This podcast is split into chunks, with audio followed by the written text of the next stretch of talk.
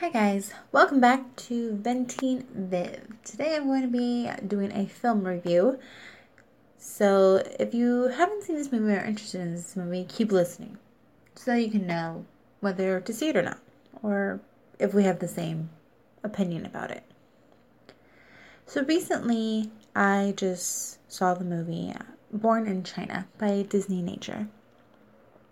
Now, usually I always want to see these Disney nature movies, but usually also it never really happens. Uh, something comes up, some other movie is better, and I rather see that. So I don't really see a lot of them, but every single time it says Earth Day coming soon, I want to see them, and I just don't. But this time I made it a point to see it because, hello, pandas.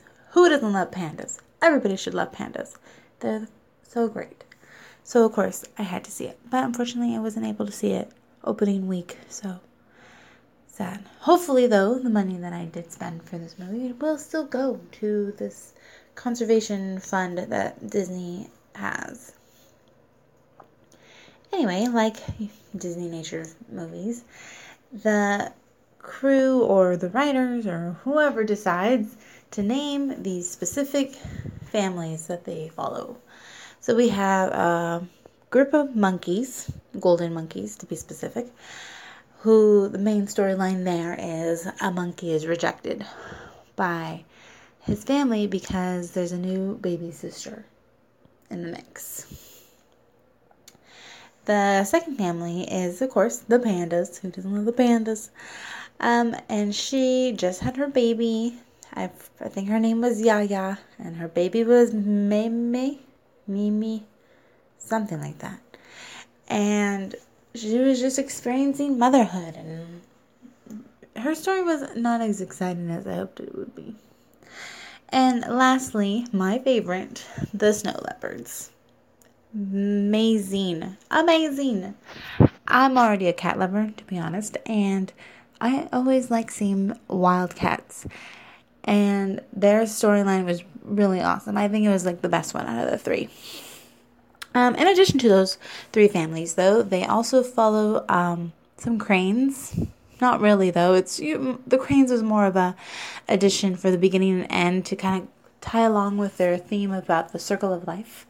Um, and they also followed around some. They're called chiru, and they're, I believe, t- um, Tibetan caribou.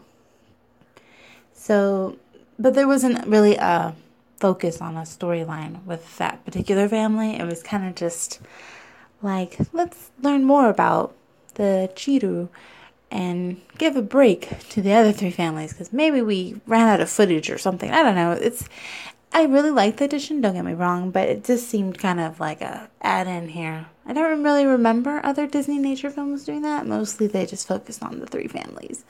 But I'm hey, don't see it as a complaint. I liked the Churu. They were really, really funny, and it was cute and it was lovable. And I that's probably one of my now favorite animals.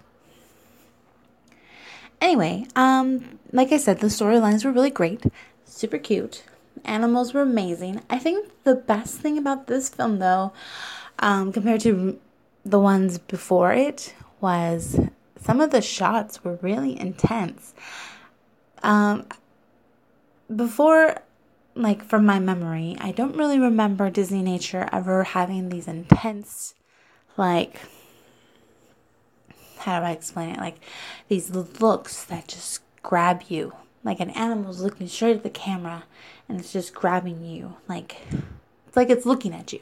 You know, they're staring straight at into the camera lens and it's going straight into your eyes as an audience member and you're like, "Oh crap." Something's going to happen. Am I going to get eaten by this animal? What's going to happen? And it was really intense. And it wasn't just the predators, it was the prey too. The prey's looking at the camera like, help me. And you're just like, oh my God, what's going to happen? So those shots were really great. And it really added to the film's storyline and just the great camera shots. Um, they were really good close ups. And of course, there's always the beautiful landscape shots that they always have and with the time lapses of how of course you know this is over a year. So they have to show the different time periods. You can't just be like oh now it's august and now it's winter or whatever. Like you have to show it too. So that was really good as well. Um, another benefit of this movie was at the end, they had a behind the scenes, um, some scenes of that, and it was nice. You know, I always like seeing behind the scenes, like what these people go through for this documentary.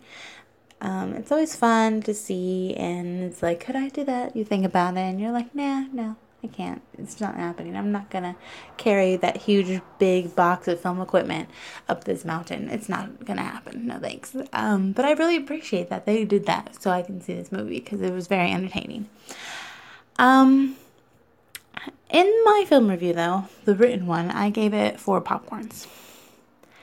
I was thinking about giving it five, but I decided not to because I it kind of lagged a little bit towards towards the end. Um, after an hour or so, like for 10 minutes, it was kind of like, okay, I'm getting kind of bored now.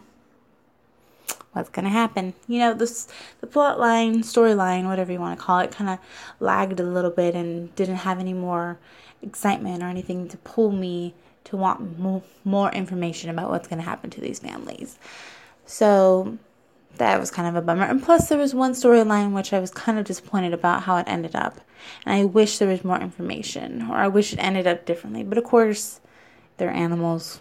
You, they probably can't necessarily control how these animals act in their everyday lives. So, but, you know, I was kind of disappointed with one storyline, just saying. If you want to know what it was, you can comment or ask me on my blog. Anyway, I think that's all I got to say about this movie. Very entertaining, disappointing ending for one of the stories. Great shots, four popcorns. Thanks for listening.